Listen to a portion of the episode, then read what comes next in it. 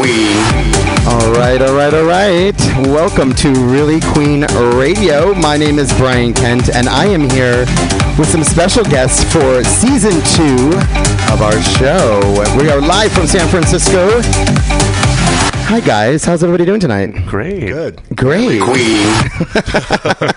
I'm like, really, Queen? Um, I am here with the one and only uh, Mr. David Helton, who is a DJ, producer, and party promoter. And uh, what else do you do? You do like everything, dude. Bring home the bacon Friday. She brings home the bacon. She brings home the bacon. And we work together a lot. So you have a very long, extensive history in music. So I thought you'd be really fun to have on the show. And we also have another DJ producer with us today by the name of Philip Grasso. Really queen. Yeah, really Queen. Actually, Philip um, actually was the producer of the title track, Really Queen, for the radio show. It's actually a song outside of the radio show. Um, but yeah, that Yeah. was fun doing that with you, right? Yeah, that was like a few years ago, right? That was a few years ago. We sat in this like recording studio just writing like some of the most fucked up lyrics you have ever heard in your life. Talking about shell crab and fat fish and snatch and if you ever if you get a chance you can go onto iTunes and actually download the song or at least listen to a sample of it. It's pretty like Plastic crab meat. Plastic crab meat. So, um, anyways, yeah. So we are starting season two. We've got um, our, this is our first time ever on a Thursday, which is super exciting, and we have um, our extended show format as well as our new date and time. So I'm super excited to be here. Um, if you haven't joined us before, each week we're exploring a new musical artist that has helped to influence the LGBTQ culture as we know it today. Um, so the show was born out of a conversation where a friend of mine were out and about, and I said, "Oh, this is so and so," and he was like, "Wait, who is this?" And I was like, "Really, Queen?" Because it was someone that he should have known, right? Yeah. For sure. So, um, anyways, if you want to talk to us at any point during the show, you can reach out to us at 415-550-0511. Um, our Instagram is Really Queen Radio, and our website is really queen really queen really no w in there really queenradio.com where you can find our podcasts. So um, the guys don't necessarily know um, unless i open my mouth at some point exactly who we're talking about today. But um, this is our, our artist for today. And i thought you know we've been talking about females so much for the first season. Um, you know and obviously a lot of these female divas have influenced us but this is an opportunity for me to um, share with you some of the men that have influenced gay culture. So here we go. This is our first artist of the day.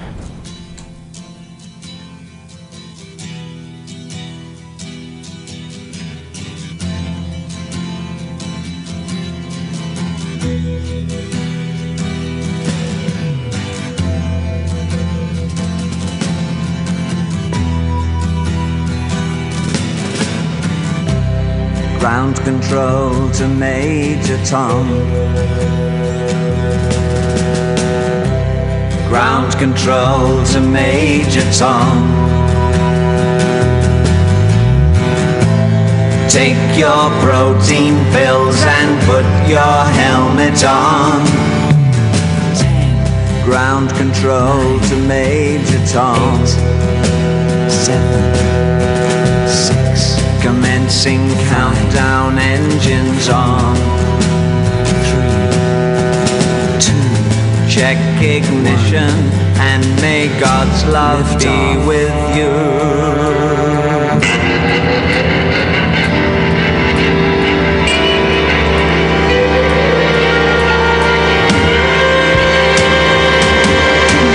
This is ground control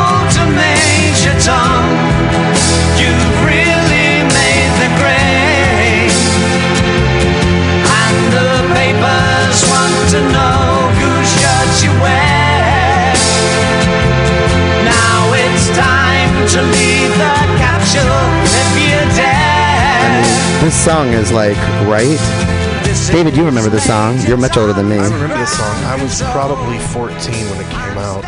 You were 14 years old? No, I wasn't born yet. In 1969, I was not alive or thought. I don't think my parents were. Well, my parents were teenagers. You, didn't- your parents were teenagers? Oh, yeah. In 1969? Yeah. I was born in 1969. My mom was 16 when I was born. So Your mom was a cool girl. Yeah. She was feeling it. young, very young. She was young. Well, our artist, if you don't know who that is, is none other than David Bowie. And ironically, this was not planned. Today is the third anniversary of his death. To the date, right? Yeah, Philip Philip yes, was ma'am. like Philip was like, wait, didn't he die three years ago And it, was, today? and it was his birthday two days ago. His birthday was two days ago, January 8th. So um, he's known as, let me give you a little history on David Bowie if you don't know. It's David Bowie. He's an English singer and songwriter and actor. He um, was basically a- a leading figure in the music industry um, and is considered probably one of the most influential musicians of the 20th century. I mean, he was acclaimed by critics and musicians, um, especially during his work in, during the 1970s. I mean, his career was marked by reinvention, which we know more than anybody. If you look at Madonna, you look at Cher, it's all about reinvention, and he kept reinventing himself over and over again um, through his look, his visual presentation, his music, his stagecraft, and a lot of that, and most of that, I would say, had a huge impact on on pop music. Um, said during his lifetime, his record sales were estimated at 140 million albums worldwide.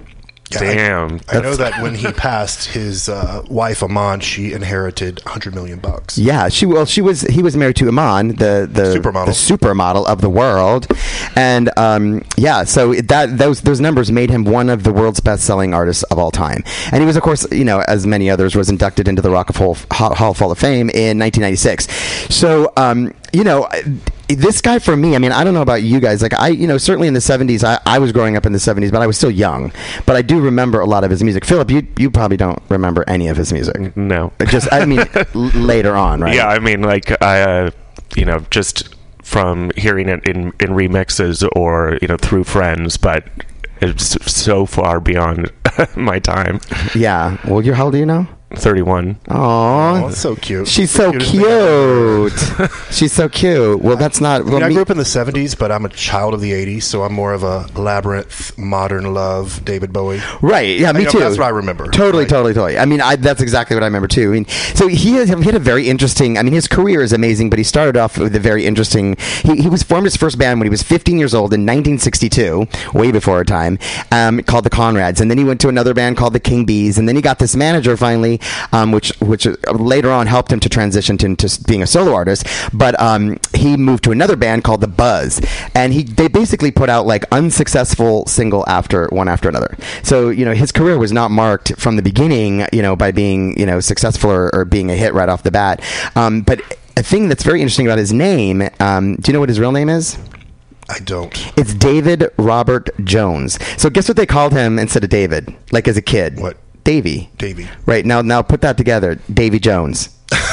that's true. Right. Okay. So Very true. the reason that he changed his name Who's is Davy Jones? Exactly. So Davy Jones was becoming popular around the same time, and he was um, a part of the Monkees, the band the Monkees. So everyone was like Davy Jones, and it was getting confused. He was like, I got to change my name. So he ended up changes, changing his name from um, from David Robert Jones or Davy Jones to David Bowie. It's kind of interesting, right? Um, his he, he in 1967 he had a single called "The Laughing Gnome" where he he did this thing where he sped up all these like high pitched vocals and did all this stuff. Anyways, it didn't chart. And then six weeks later, he debuted his album David Bowie called David Bowie, which was met with the same fate. It was did not do well. So. After all of that, he basically decided, you know what, I'm I'm done, and he stopped for two years. You didn't hear anything from him at all, and then he met this dancer by the name of Lindsay Kemp in 1967 and he enrolled in this guy's dance classes at the London Dance Center and he studied dramatic arts with him. He studied like everything from avant-garde to mime to um, commedia dell'arte and he became immersed in this whole like idea of creating a persona around the artist um, through those studies. So um, his second album which was um, which was reissued internationally in 1972 called Space Oddity which is the song that you just heard from that from that album. Um, it, it had you know the whole album was very physis like it was a physis what's the word I'm trying to say? Philosophical post hippie lyrics on like peace and love and morality and um, very acoustic rock um, but it was not actually a commercial success at the time. So that song and that first album was not necessarily a commercial success. It wasn't until his third album called The Man Who Sold the World um, came out, and that that particular album had a lot to do with um, schizophrenia and like mental illness. His family had a lot of mental illness. His brother was mentally ill. He had suicides in his family, so it would make sense that he would sing a song about that, right? Um, And um, his next album, called Hunky Dory in 1971, which is probably the beginning of when I start remembering a lot of his stuff, had two hits that were both a tribute to uh, Andy Warhol and the Velvet Underground and Bob Dylan. And the song was called Changes. And this song for me is like, I don't know, it's one of the songs that I've always loved because I think it, it always represents, it represents like, you know, things change, things happen, you go through changes. And this was, um, this was the song that he wrote about it. So let's, let's, let's give it a listen.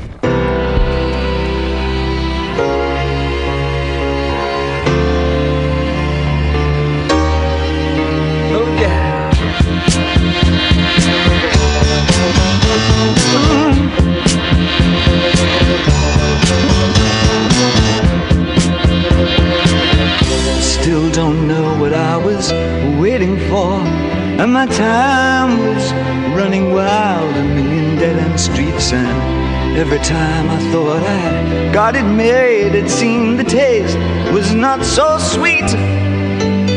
So I turned myself to face me. I've never caught a glimpse how the others must see the faker. I'm much too fast to take that test. Changes. Turn and face the strange. Changes. Don't wanna be a richer man. Changes. Turn and face the strange. Changes. There's gonna have to be a different man.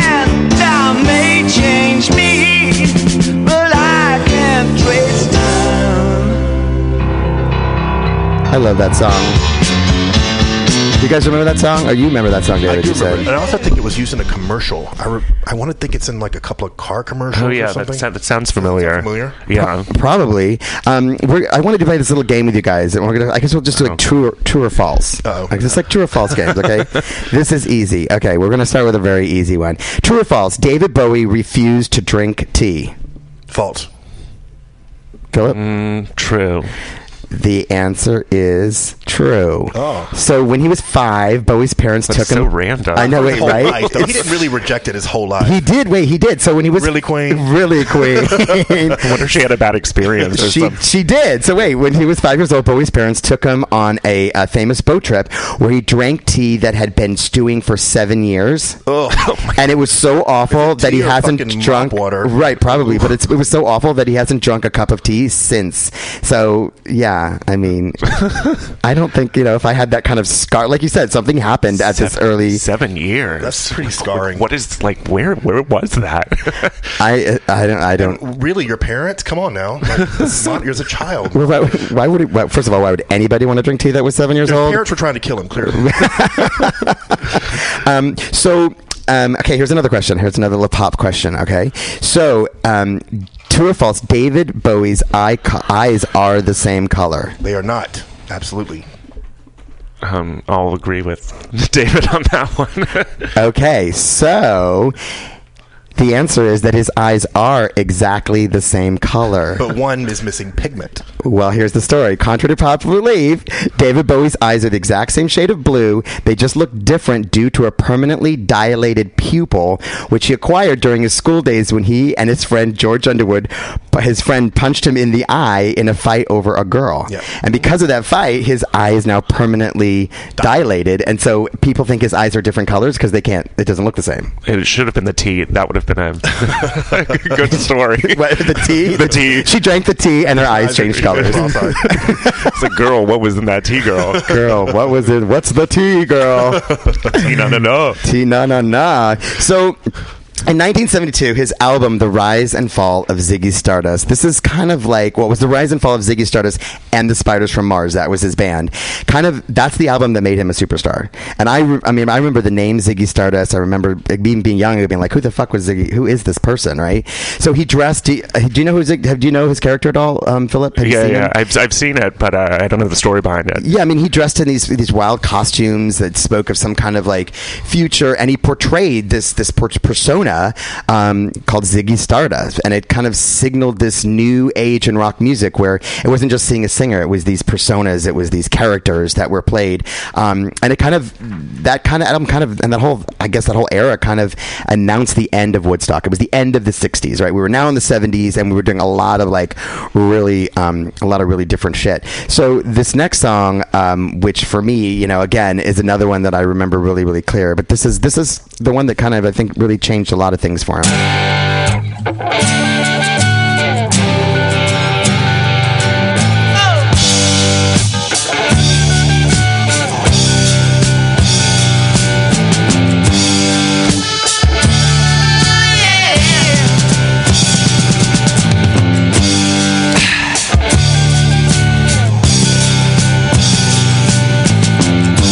Ziggy played guitar, jamming good with Weird and Gilly and the spiders from Mars.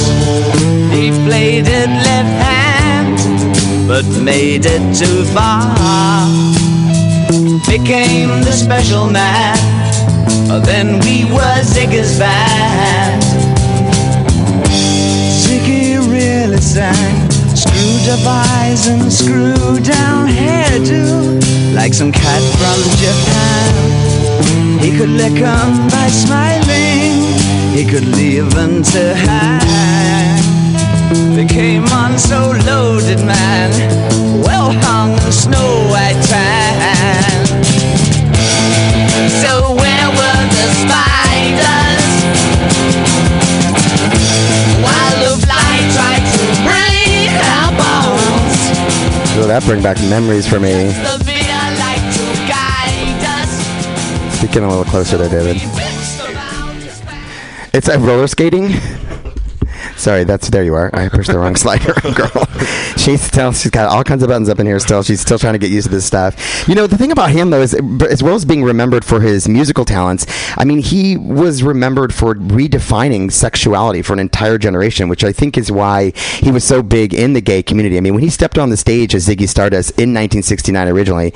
Um, he was Ziggy Stardust is one of the world's greatest gay icons. I mean, it, that it was at that moment. I think him as a gay icon was born because he rewrote all of the rule books. Yeah, And- I think though that for David Bowie, he wasn't an activist in the traditional sense. I mean, David Bowie's music and his, you know, his the way he portrayed characters was kind of a background to the gay movement, but he himself was not, you know, out and about, you know, waving the flag. yeah, I mean, way way back then there was really no flag to wave. I mean, you know, '69 is you know when it all started. Right. So uh, you know, I think, but you're right. I think he just by being, and that's why people, why the gay community identified with him, is because at in that time there was that didn't happen. No, Pe- he was very unapologetic about his androgyny and just you know he was very experimental, not just in music but just in. I remember the album cover as a kid. Remember going to the record store? Oh, yeah. Lord. Oh, my store. God. Really Queen record store. I had, I'm. My uh, my fucking record was in a record store, I Tower. Records and Virgin Records. wow, that's a that's a that definitely deserves one of these. the album, the album art was like the album art back then was just beautiful, and you it's what part of the reason you bought the record was to take it home and unwrap it. And David Bowie had the most beautiful covers and art, and you know it was a true package. Yeah, I mean, you look at his you look at his photos, and it's like it's drag. I mean, It it's is, it it's is. just the, the makeup and the outfits and the costumes and just everything. It's it's it's pretty phenomenal. And at that time, that was that was breaking rules. I mean, I'm sure for you, Philip, like you know, you've you've grown up in a in a place where you've seen this from the beginning. I mean, you know, when you were a kid or when you were first coming out. I mean, I don't know how old you were when you came out, but, but It was like probably like 15 or 16. so 15 or 16 years old and you know you, you saw drag queens and you saw these things where you know back then you just didn't see this kind of stuff and so to see someone you know like that it kind of made people go oh i can relate and, and hence you know becoming um, a, a gay icon um, you know, I, I'm sure you guys know the story because it's kind of a, a good story about his coming out. But two years after he was married to his first wife um, in 1970, Bowie told the world that he was gay, uh, right on the cusp of his fame. Um, and in an interview that he did later uh, in 1972, he, he sorry, when he, in 1972 when he did this interview, he said, "I'm gay and I always have been." Right. So he like came out as gay. So then it was like, holy shit, like he's gay. And then he later came out and said, "Okay, I'm not gay. I'm Well, he bisexual." also said he also said later that that was probably one of the biggest mistakes he ever made was saying that because he didn't realize the power of saying that at that time and how bad it could be for anybody who said it out loud. Absolutely. And you know, it's interesting what you just said. To add on to that, he also said that it was a bigger mistake for him in the United States than it was in Europe. Yep, it was. Hmm. it's I mean, that makes sense. Yeah, because we're just all kind of got panties in a bunch like over here. provincial and just backwoods. Yeah, so it, it was, you know, it's definitely interesting. But, you know, he, I think he, like you said, he realized later that maybe he had not done the, the best thing. But then he came out and said, oh, I'm a bisexual. Yeah, but you know, he was known for fucking every woman he could get his hands on. Right. I mean, there are stories about him introducing himself and saying, "May I show you to the bathroom?" And women would literally go with him in the bathroom, and they would Okay, leave with a queen. smile on their face, and that was how he did it. Bette Midler apparently fucked him in a cupboard. yeah, it's like I was reading up on it. Like he's just been with some of the most Susan Sarandon. He's been with. He's been with Really? all these women. Ooh, yeah. Girl, that's the tea. Tina the tea. Turner. He had Tina Turner. The Tina Turner. Everybody needs to do a No, little no, Tina. no. Wow. Well, so when he when he you know, but just as quickly as he like transformed himself into this Ziggy Stardust character, he changed it again. He was constantly reinventing himself. He had all these different different characters. I remember uh, it was Conan O'Brien, I think, on his show did this thing where he was he was flashing back on all the different versions of who David Bowie was, and it was like all these different characters, like the Bucktooth Wizard and the Hunchback this and Ziggy Stardust, and it was like all these crazy characters. Yeah, it was. And the pictures are hilarious. He's like this hunchback. He has this like thing attached to his back, and then suddenly there's this giant buck teeth and this wizard hat. I mean, I guess But you know, he was also So a voice on SpongeBob. no, he wasn't. Yeah, he was in 2007. What, what, wait, wait, He wait. did a character on on SpongeBob. Oh my He God. was the voice. What We- what what uh, what character was Uh, it? the character I wrote it down here. It was Lord Lord Royal Highness. Lord, of course it was. Lord Royal Highness. was it was it like a crustacean or like what was he? something twisted. crustacean. Well, he used his celebrity status. You know, he produced albums for Lou Reed and Iggy Pop, so he kind of went into a different direction. Um, in 1973, he he disbanded the Spiders, so he stopped with that, shelved his whole Stardust produ- persona, and um, you know continued with a similar kind of glam rock style, but just wasn't doing it as Ziggy Stardust. And he released his album in 1973 called Aladdin Sane, and it had tracks like The Gene Genie and Let's Spend the Night Together. Um, he collaborated with Mick Jagger and Keith Richards. So let's hear um, let's hear The Gene Genie. This is from um, the Aladdin uh, Sane uh, album.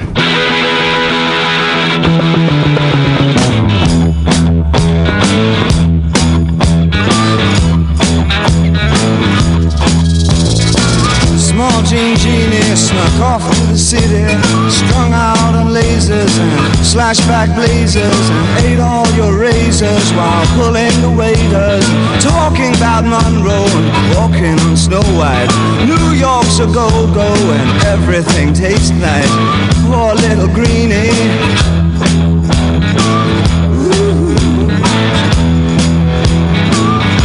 Back on lives on his back.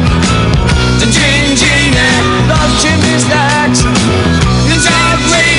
Screams and he. The Genie, let yourself go.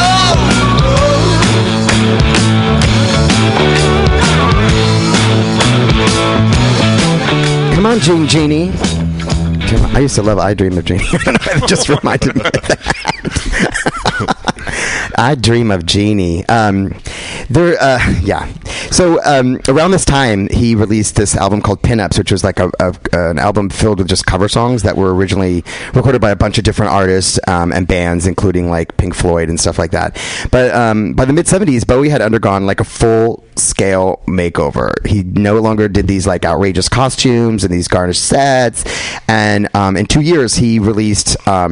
Two albums. He released uh, an album called David Live, which was him live, and then Young Americans. And you know, Young Americans. You, you remember that song, right? do, yeah. Have you have you heard that song yet? no, Philip? never. Yeah, it's it's really an awesome um, it's an awesome song because uh, I don't know it feels very it's it's patriotic and it was trying I think it was during the war like kind of I don't know the whole history behind Young Americans but it just has a gr- it's a g- great song and it just feels good and it kind of makes you feel you know inspired and and being an American and I don't know a lot of things that we don't feel today Yeah, was Even though he's not an American. Right. You know. Right. Well, he has he actually sang a lot about America, which is interesting. And there's a song I'm going to play at the very end of the show, which is so apropos right now. But this is one of my favorite songs. I just want to give you a taste of it really quick um, of him.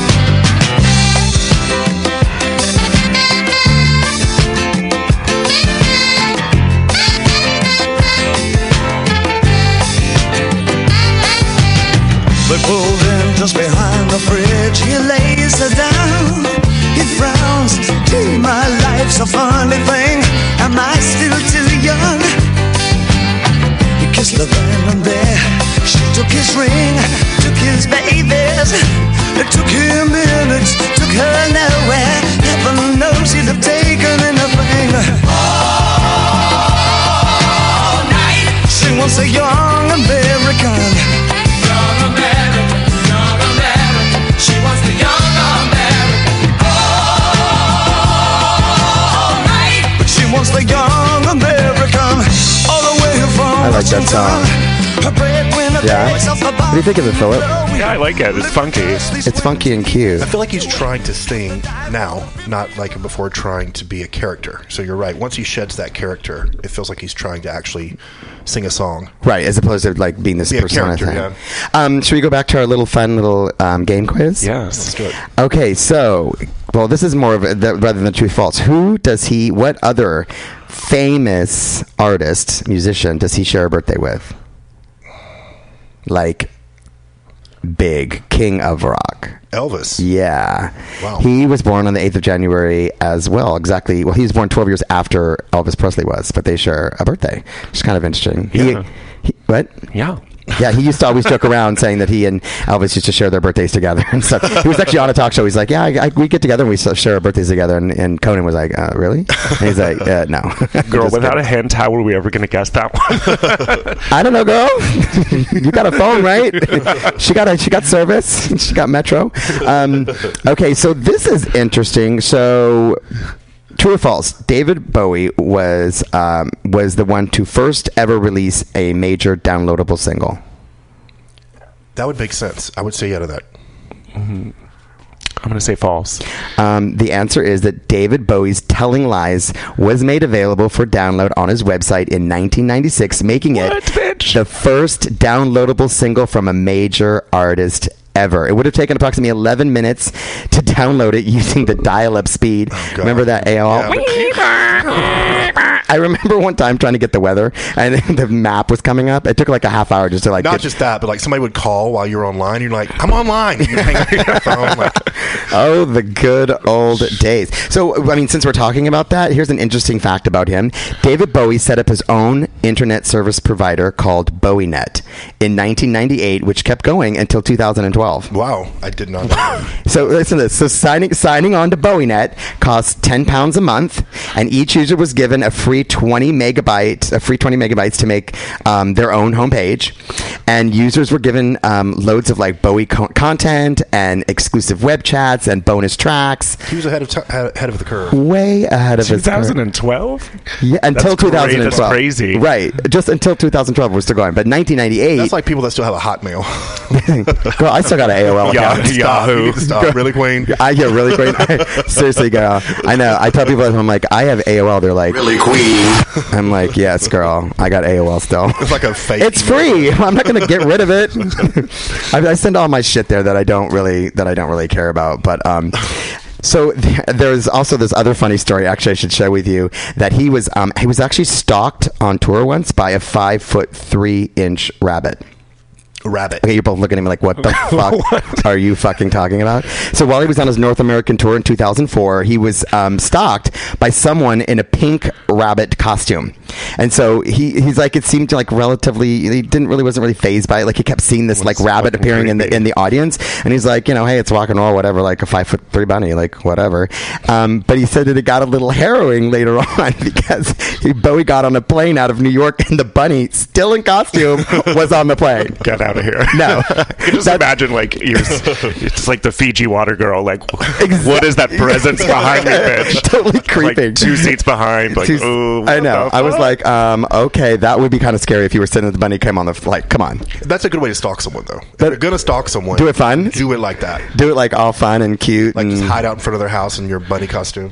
I know, well, That makes me think of that Donnie Darko. Oh, yeah. That creepy ass bunny what with Bird Bunny? Donnie from Darko. from yeah that movie Oh, wait, what movie? Donnie Donnie Darko. Darko. It's like a cult classic. You know. Yeah, it's like I still haven't seen it. Oh my god, it's like obscure. the creepiest bunny you've ever seen, and it like, and it's You like watch kind of it- like a stalker bunny. Yeah, you watch it, you're like, am I high? Am I? I must be high watching this. Am I? or I wish I was high Yeah, watching it's the only this. way you get it. right? So just kind of going on with his career. 1980, he he's now living in New York, and he released "Scary Monsters," um, which was a, a very you know applauded album that featured "Ashes to Ashes" and an, kind of an update, after that, which is kind of an updated version of his earlier "Space Oddity" um, number.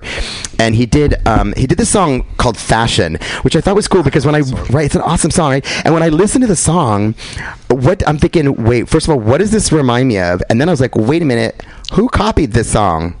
Like a little bit. Like I'm thinking maybe, and I never, I never put that together. I'm gonna let you listen to a piece of it, and then when we're done listening to it, I want you to tell me like who who it is that I'm thinking of that I'm pretty sure got their shit from this song. Okay, here we go.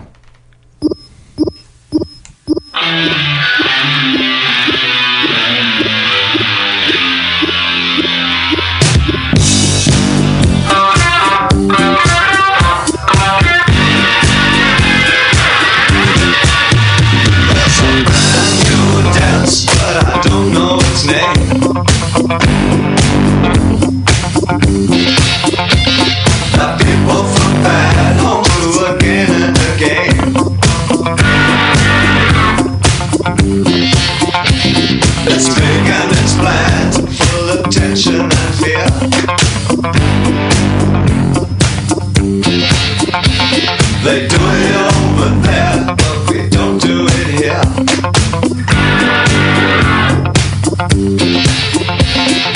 Fashion, turn to left. Fashion, turn to right. Fashion. Okay, tell me that it's not stolen by RuPaul. Turn to the left, turn to the right. Right? Yeah, definitely. I heard that today, and I was like, I was listening to it, and I never, I never put that together, and I was like, wait, did he just say turn to the left, turn to the right, work? That really is what fashion is about, right? Just turning to the left. I mean, it is, Right. but I kind of wonder, like, if she really did kind of get it from that. Probably. I because mean- it's it sounds like it. It's not always just been influential just with everyone. So Madonna and Gaga and even all the divas we have now. isn't that true? Like, so They they, they straight up admit it. Straight up admit it. Yeah. Which I mean, why shouldn't they? they have to be Yeah, influenced by somebody. Like, it's a homage. Just do it. Absolutely. Um, so yeah, I just think that maybe you know RuPaul should give a shout out to Mr. Ziggy here. Um, but here's my, my one of my favorite tracks. So Bowie actually teamed up with Queen, which um, you do you know this, Philip? Queen Yeah, up with yeah. Team and released this Queen Under Pressure? Uh huh. Again, look at you, girl. Yes, bitch. and released a single that was included um, in Queen's 1982 album called Hot Space. So it was it was released on one of their albums. Um, it did reach number one on the UK singles charts, and it became Queen's second number one hit in their home country, just after Bohemian Rhapsody. It the song was played every time that Queen performed live in concert between 1981 until uh, the end of Queen's touring career in 1986. So I mean, it was that big of a song. So t- imagine to have to do a duet, which you know, some most of the time when you do duets with somebody, it's like whatever. It's Yeah. not. It Yeah. doesn't define your career. But to have someone like David Bowie and Queen work together and have that be such a hit for Queen. It's pretty pretty incredible. Did you guys see the movie um, Bohemian Rhapsody? I have not seen Yeah, I haven't either. I know. Like now, I, I mean, I, I wanted to, but now I really feel like I should since Yeah, he. I think so. I haven't seen a movie since 1947. Like I never get to get out of the house. Uh, I'm, I'm here. I'm doing the math. I'm like, how old this bitch? She's like, 17, 17, 97. yeah, I just I I think it's I, we of- talk about all the movies we want to see, but we just never see them. It's just something we talk about. You just wait till they come out, Always like at talk about home. on TV. Yeah, I think it's at the Castro Theater this week. yeah, it is. You know, I, w- I would see a movie. I would, I would love to go see that at the. Ca- I mean, how gay is that? Yeah. like going to see Bohemian Rhapsody at the Castro Theater. Um, I definitely think we need to do that. But like, did you watch the Golden Globes? Yes. Yeah, yeah, yeah. I thought they were really good. Not, not, not. not okay, let me let me rephrase this. The hosts were Not so the bad. hosts. Oh my god, I was jokes. Sandra. Oh no, honey. It's bad. I was like, no, that that wasn't good. But I thought, like, in terms of like the nominees and who was selected, I thought that that, that it was thought out. It didn't just feel like it was just like uh, based on a popular vote. Right. Yeah. Um, But and also, I think sometimes the popular vote gets split amongst popular movies, leaving the odd man out to, to come and, and win. no, absolutely true. I mean, don't don't you think that like ver- let's say the uh, the Oscars or Academy versus like Golden Globes? I feel like so many of the academies are based more like you you whoever you expect to win, which means whoever you like the most, whatever's the most popular, seems to be what wins more. Where I feel like the Golden Globes, like they actually look a little bit deeper into the art Yeah. itself. And same with like the SAG Awards too. Yeah. Right. So I, I kind of I enjoyed that. I enjoy you know, and I thought the people that won were like you know they they deserved it. Yeah, it was there has to be a healthy balance too, because you know, like you look at people like Spielberg that are overlooked for major movies that are not just popular but also, you know, really well done. So Oh. Sometimes popularity can like work against you. No, no, abs- absolutely. Um, you know, speaking of movies, uh, David Bowie was in a movie. Yes, he was. Do you obviously know which one it is, right? I love that movie. so, I mean, he. Um, If you grew up in the '80s, you have to you have to love this movie. the funny thing is, I didn't know about that movie. Like, I knew, like, I, I'm sure I was obviously around. I just never really saw it because I was never really a, a I mean, I guess I don't know if I should say this. I was really a Muppet kid. I was a Muppet. I was more of a Sesame Street kid, which I know, like, but like I did like them on their own, like the movies with them. I don't know. I didn't remember seeing it till I was actually an adult, and I actually play it at musical uh, Yep. Wednesdays at the Edge when I host there. What's the movie? The movie's called Labyrinth Labyrinth. Okay. And it's you know he's running around with a bunch of puppets singing. Um, he did have a career outside of music. I mean, it wasn't. I wouldn't say it's illustrious, but um, he he helped. Um, he landed the title role in *The Man Who Fell from Earth*, which was in 1976, um, and he starred on Broadway in *The Elephant Man*. Yep. Which I was unaware of until recently. I think the reviews were not great, but Right, but you know, whatever. She was there, girl. That's you know, that's that's. Um, and, but she, but but her performance was critically acclaimed. Even even if the show didn't do well, she definitely the show was not a big hit. for sure. Um, and then in 1986, what we were talking about, he starred um, uh, as Jareth, the Goblin King, in the fantasy adventure film Labyrinth, which was directed by Jim Henson of the Muppets and produced by George Lucas. Which you know, hello, George Lucas film. Um, we performed opposite of um, Jennifer Connelly and a cast of puppets in the movie, which became now what is a 1980s cult classic. Um, so, you know, I mean, it came out around the same time as like The Dark Crystal. Do you remember? I was, that I was literally just googling that. I'm like, Yeah. I was like, it was it Labyrinth or Dark Yeah, Crystal Dark that I remember. They were they're about the same kind of time that those happened. I don't think I saw the Dark Crystal. Where have you been? Girl, I don't Where know. were you in the 80s? Girl, this looked is, this shows up. This shows that this is this is this now shows like this shows about me. It's like Queen. what the fuck have you been? Wait, what is P- P- that's Philip so, that's, that? Muppet is so creepy looking. Yeah. Is that the Dark Crystal? Yeah, that's the Dark Crystal. It looks like part like monkey kind of puppet kind of. Muppets were the shit in the 80s. I don't care what you were doing. If you didn't sing Rainbow Connection, you were fucked up. If you did, oh my! You know what's funny? When I was learn when I was first taking vocal lessons, that was the first song, and I remember when my teacher pulled out the the sheet music, and it was the cover was Kermit. Yeah. and I was like, "You got to be fucking kidding me! I am not singing a Kermit the Frog song. I'm thinking I have to sing like him, you know, just because he was on the cover." And she's like, "No, Don't you just- already? Sing Right. like Kermit the Frog. I was like, calm down. And I'm like, I'm Am I learning how to impersonate Kermit, Kermit in this in this gig? So, but no, I mean that was that was definitely one of the we songs. had an elementary school teacher, and she would like if we were being rowdy, she would break out that little weird harpsichord thing that you play on your lap. What's that thing called? The little she would like strum it. Oh yeah, wait. Uh, the keys. She would play like two chords of like Rainbow Connection, and the kids were like would be silent, and we would all start singing. It was so cultish and weird. How many Yeah, I was. I was. We were into it. about we were like, rainbows. like literally, she could have forced us to kill people, and we would have done it. you guys are singing, and she, We were I like- can just see this group of kindergarten kids walking out singing "Rainbow Connection" with knives. It was very Children of the Corn craziness happening. Oh my god! and then one of the kids in the class was turned into that, that pink bunny. Yeah, exactly, exactly. It's full circle. It's full circle. Well, let's just let's hear "Under Pressure" just for a second, just because I just want to hear it. All right, here we go.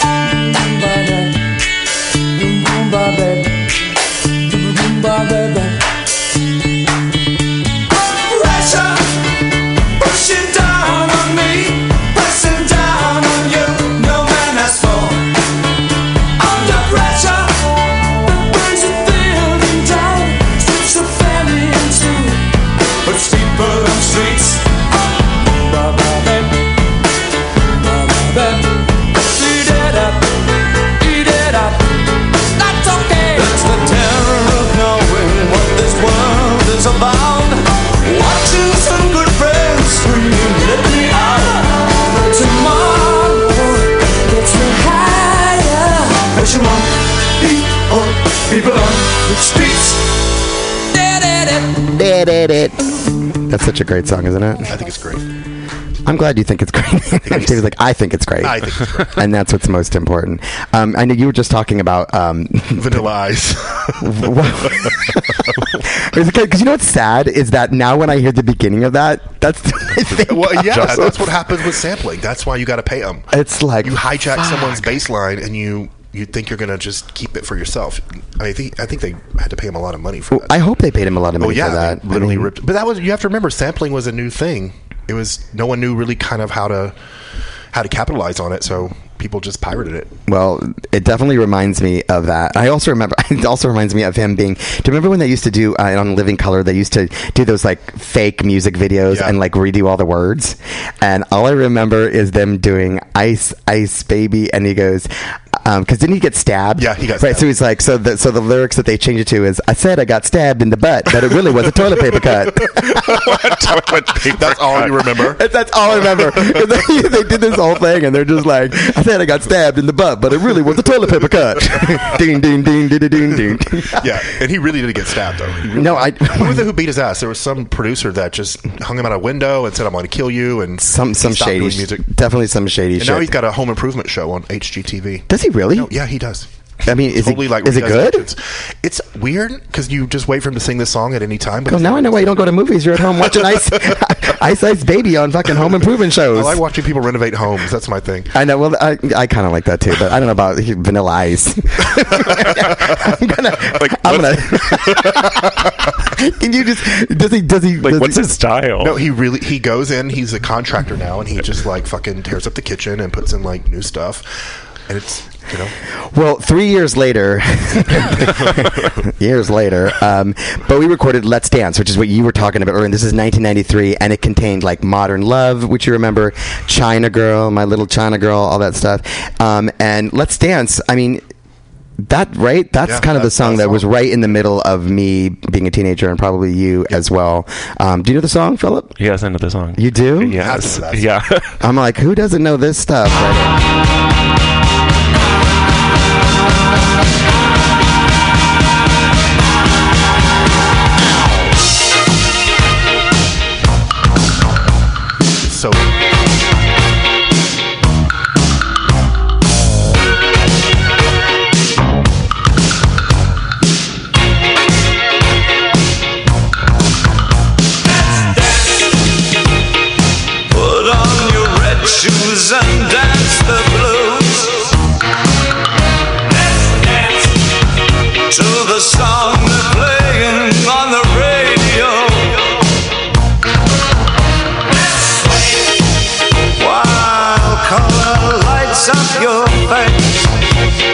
Girl, I was smoking cloves and sniffing poppers.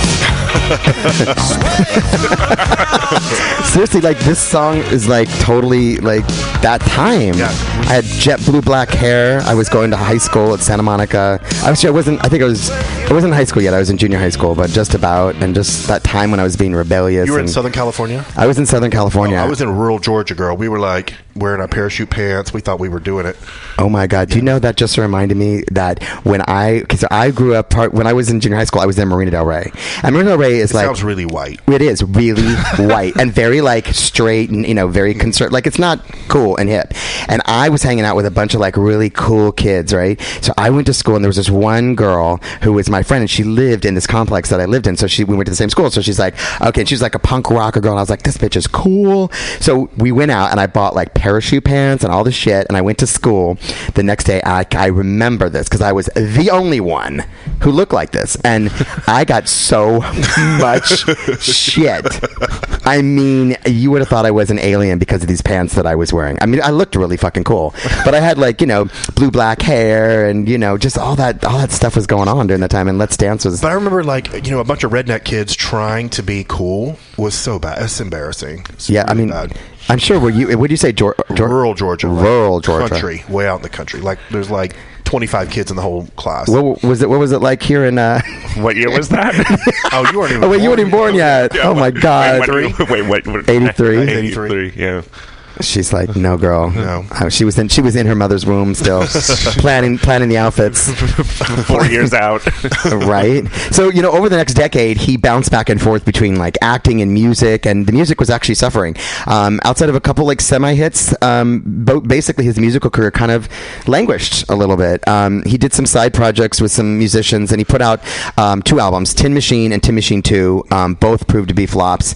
And um, his hyped album, Black Tie White Noise, um, which Bowie described as his wedding gift to his new wife, um, s- supermodel Iman, I backward with her, um, also s- struggled to resonate with buyers. Like they just, it just didn't fly the same way that it had flown for so many years. And even though he's still a legend, he just wasn't making making the new stuff. Um, so here is a really crazy fact.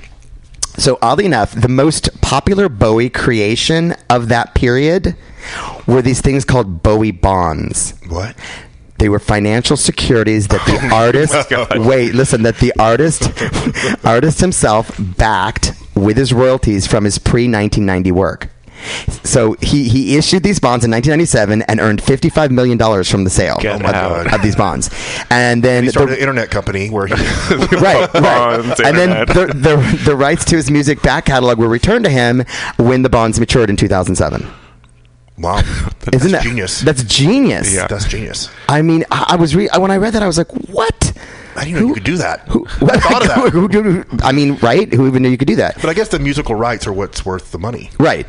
But to ha- to be able to get like 55 million just by selling these bonds, like that's just nuts. I mean, it's it's it's pretty um, it's pretty I mean, it's who pretty buys who buys that? You know, who buys into this idea? The people that are on BowieNet. For sure. the people that are on BowieNet. Um, okay, we're we're actually um, we're actually winding down here already, but we we can't we can't leave this without talking about this. So this next song was a song that was written by Marvin Gaye originally, and it Oh became God. popular in 1964 um, when uh, Martha and the Vandellas did their version, and it reached very you know high on the charts and stuff like that. And then the Mamas and Papas did a copy, and then uh, did a cover, and then Van Halen did a cover, and then.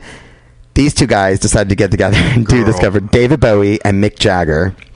This, so bad. I, when I was a kid, I don't know. Do you remember Friday night videos? Yes. It was for the poor people who didn't have MTV, so they could only Uh, watch videos no, I like don't. one one time a week. I was just I was just trying to do that. she's she's she's she's at home. You- lost Marina, me. Friday- yeah, exactly. Marina Del Rey. You lo- lost me at yeah. four. Yeah, she's got her parachute pants to take off. Um, but Friday night videos came on at like midnight and played till like two in the morning, and you had to stay up late to do it. So, I do remember that But actually. you know, it's for people who did. It was regular TV, so it wasn't MTV, but it came on super late. So we would stay up and we would record it on our VHS. I know you don't know what that is, do you?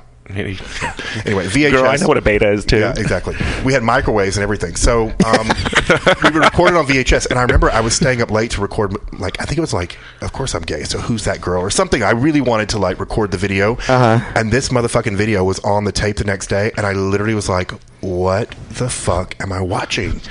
The I, I'd heard the song on the radio, but then when I saw the video, I was like, oh my God, I don't even know how this got made. okay, so th- I'm gonna play this for you. Yeah, it's so if just- you have you've never seen this video. I, I don't know. Okay, so no. you so we hear the song. When you get a chance, go watch this video. Yeah, YouTube because this this is the most bizarre thing I have ever seen. And they actually did this funny spoof Family video on it. On Family Guy, they, they showed it. too, Yeah, From with- beginning to end. It's like Literally so funny, and there's also one where they do the sounds, like they do, it's like sou- it's like Yeah. sounds instead of like singing Yeah. words. Anyways, this is the song.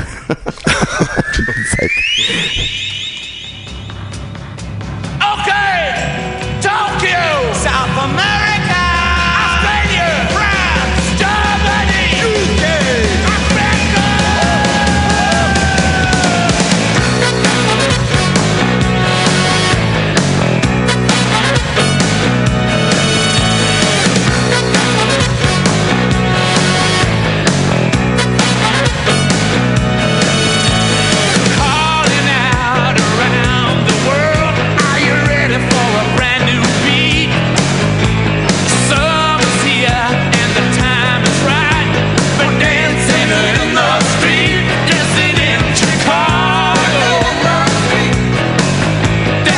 the song is good, right? It's just that it's just the video, which is just like what? It's so 80s, So 90s. I researched this because I was so curious about it. The video was shot in one evening. They literally had no idea what they were going to do. They were just told just to wear matchy, matchy clothes. Oh my so God. So they wore like and it was just the two of them like almost kissing for the whole song, like, as close as they could possibly get without doing it. And it was just a surprise to everyone who made the video. Wow, wow. Well, Bowie released his final album called Blackstar on January 8th, which was his birthday in 2016. Um, and obviously, he died two days later on January 10th. Um, and uh, the album actually ended up receiving um, a lot of awards. I don't know if you remember, I was actually voting for the because you used to vote in the in the Grammy Awards, and this was the year I remember that I was voting. And he it won Best Alternative Rock Album, Best Engineered Album, Non-Classical, Best Recording Package, and Best Rock Performance, and Best Rock Song categories all in the Grammys. So this is two days after he passed away. He won five Grammy So the Awards. trick is you got to be dead before you're. The trick is you got to be dead because you know he was another one that was like you know he had been nominated for so many Grammys but only won like a handful like he didn't win a lot comparative No. to the number that he was nominated for so it's just kind of an, an interesting thing um, I want to play this really quick before we go out and then I'll leave you guys um, this interview this little clip of him actually um, of him actually talking which is um, kind of I just thought was kind of cool when he talks about what, What did his- David his Bowie story. think about David Bowie? Um, well, all right. I find that I'm a, a person who um, can um, take on the guises of, of different people that I meet. I can switch accents in, in s- seconds of meeting somebody, and I can adopt their accent. I've always found that I collect. I'm a collector. Um, and I've always just seemed to collect personalities, um, ideas. I have a hodgepodge philosophy, which really is very minimal. Um, very Do you believe in God, for instance? What? Do you believe in God? Um, I believe in an energy form, but I'm not. I wouldn't uh, put. I wouldn't like to put a name to it. Do you indulge in any form of worship? Um, uh, life. I love life very much indeed. You split people down the middle, don't you? A lot. Uh, that is to say that people are, are hostile to you, or they're indi- or they're totally indifferent. Oh, absolutely, yeah. Um, what kind of what kind of reaction do you get from the people who are are violently in favour of you? I mean, do you get fan mail? Yes, a lot. What um, is it scabrous or dangerous or interesting or exciting? It's very sexy. In what way? Um, well, uh, I seem to draw a lot of fantasies out of people and a lot of the fan mail I get. A lot of it is awfully nice. I mean, they, they say, um, how's your baby and how's your wife and what's your mum's name and things like that. And lot, but some of them are worth framing. Can you tell us about one or two of the framed ones? No, I couldn't really. No, they really are quite heavy. heavy duty letters they are. Heavy duty. Heavy duty. Uh, du- sorry, Dewey. So I drop the T you can't like understand it. I love it. Well, we're going to go on this note. Thank you so much for listening to Really Queen Radio. You know, regardless of Bowie's own sexuality, it's clear that the superstar became a revolutionary icon for the gay community, pushing all kinds of boundaries that at the time was not acceptable. I want to thank my guests tonight, David Helton and Philip Grasso. Thank you guys guys so much. We're going to leave with a song called This Is Not America. And I thought, well, written originally during the Reagan era, it kind of um, kind of fits right now. We will see you next week on Really Queen Radio. Thanks for listening, guys.